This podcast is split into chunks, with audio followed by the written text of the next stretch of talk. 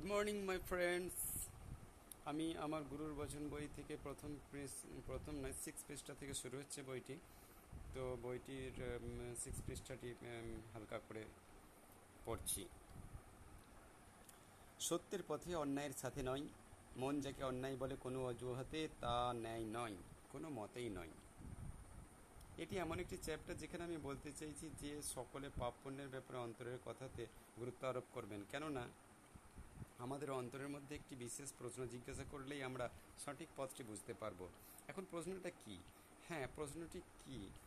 অনেকেই জানেন, সকলেই জানেন, কিন্তু আমাদের গবেষণা করা প্রয়োজন। প্রশ্নটি কিছুই না, আমাদের মনকে শুধু এই প্রশ্নটা করতে হবে যে, আমার আচরণ কি? যার বা যাদের প্রতি করছি আমি, সে যদি বা তারা যদি আমার প্রতি একই আচরণ করতো, তবে কি আমার মঙ্গল হতো নাকি অমঙ্গল হতো?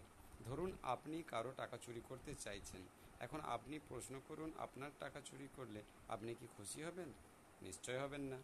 তাহলে, চুরি করা ঈশ্বরের অপছন্দের একটি কাজ, অর্থাৎ একটি মহাপাপ। কোন মহাপুরুষ এটিকে পাপ বলল কি না বলল? ঈশ্বর কোন কেতাবে এটি বলে পাঠালো কি না পাঠালো, সেটা ভাবার কোনো প্রয়োজন নেই। যেটা করলে অন্যের অনিষ্ট হবে, অন্যের অনিষ্ট হলে সেই কাজটা সে নিশ্চয় খুশি হবে না। অতএব সেটা পাপ।